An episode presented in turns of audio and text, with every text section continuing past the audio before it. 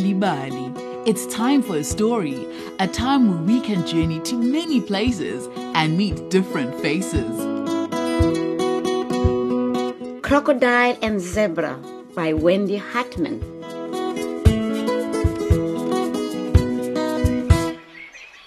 Once long ago, Crocodile was very playful and always happy. He was friendly and talked to many of the other animals. Crocodile lived in his own river. The river was long and had a big pool where Crocodile used to play. Early one morning, just after the sun had risen, a herd of zebras came to drink at Crocodile's pool. Crocodile watched them for a long, long time. He saw their stripes and thought that the zebras were beautiful. So he swam closer to have a good look. He saw the lovely patterns on their skins and lifted his head out of the water to see them better. Hmm, where do you come from? Crocodile asked the zebras. Oh, we come from our home in the bush.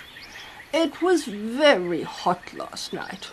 Our mouths are dry, so we have come to your pool to have a drink of water.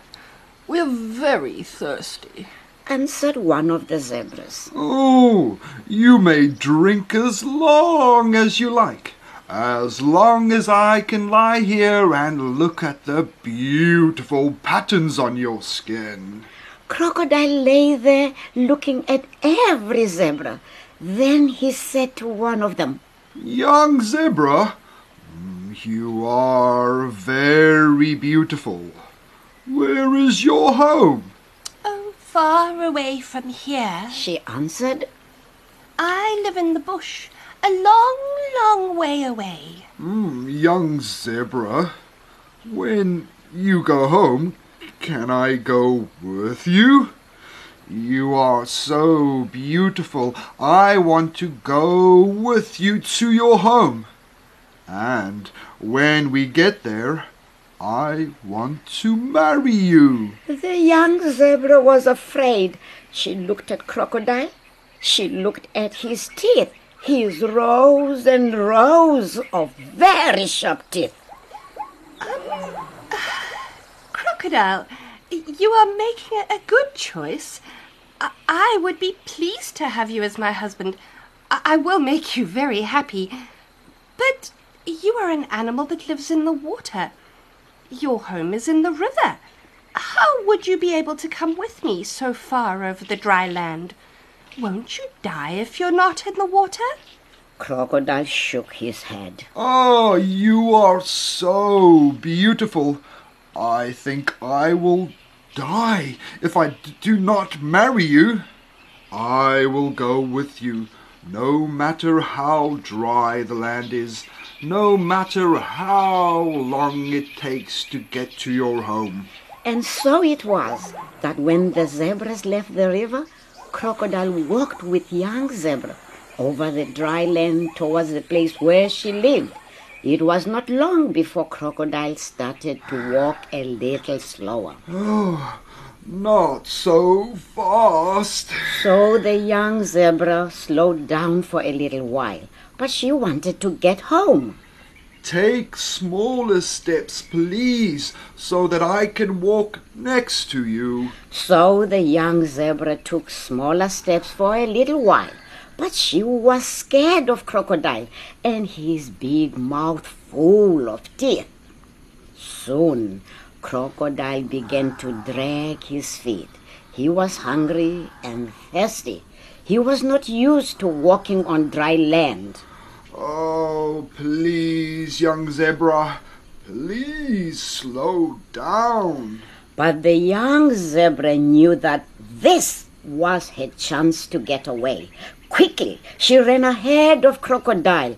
Crocodile could not catch up to her, and soon she left him behind. Oh, wait, young zebra. Oh, I'll never catch up to her now. Just then, a hyena came pad padding along, sniffing and snuffling, looking for food. As he walked along, he saw a Crocodile, who had dug himself into a hole in the sand to hide from the hot sun while he rested. Ah. Ah, oh, that crocodile would be an easy and tasty snack to catch. Hyena said to himself. So Hyena walked in a big circle around Crocodile. Ah, ah, are you dead or alive? By this time, Crocodile was hot and thirsty and very, very angry. He lay perfectly still. You see, Crocodile had heard that hyenas did not like to eat dry food because it would get stuck in their throats. He had heard that hyenas would take their food to a river so they could soak it in water before they ate it. So Crocodile did not move. He pretended to be dead. Hmm, I hope Hyena will drag me to the water. He thought to himself.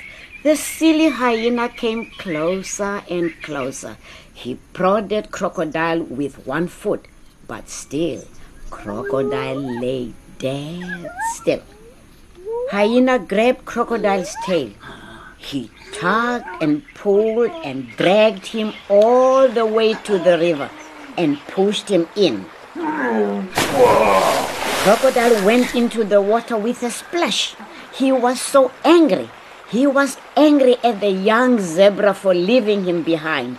He was angry at Hyena for wanting to eat him. He was also starving. Crocodile opened his big mouth full of teeth and swallowed Hyena up in one gulp. The news traveled fast. Soon all the animals heard about the angry crocodile who had fallen in love with a young zebra and tricked the foolish hyena. From that day on, all the animals stayed away from Crocodile. And from that day, Crocodile always lies quietly in his pool, hiding and feeling angry, not talking or playing, but just waiting in case someone comes too close to him.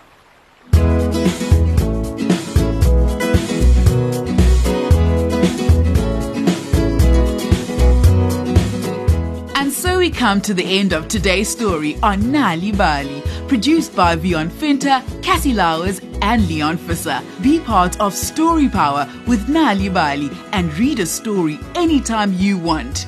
If you would like more stories for your children, visit nalibali.mobi from your cell phone, where you'll find a number of stories in a variety of languages available for free. You can also find Nal'ibali on Facebook and MXit. Look out for the Nal'ibali supplement with great stories and activities available in various languages in the Sunday World in KwaZulu-Natal, Gauteng and the Free State, the Sunday Times Express in the Western Cape, the Eastern Cape's Daily Dispatch on Tuesdays and the Herald on Thursdays.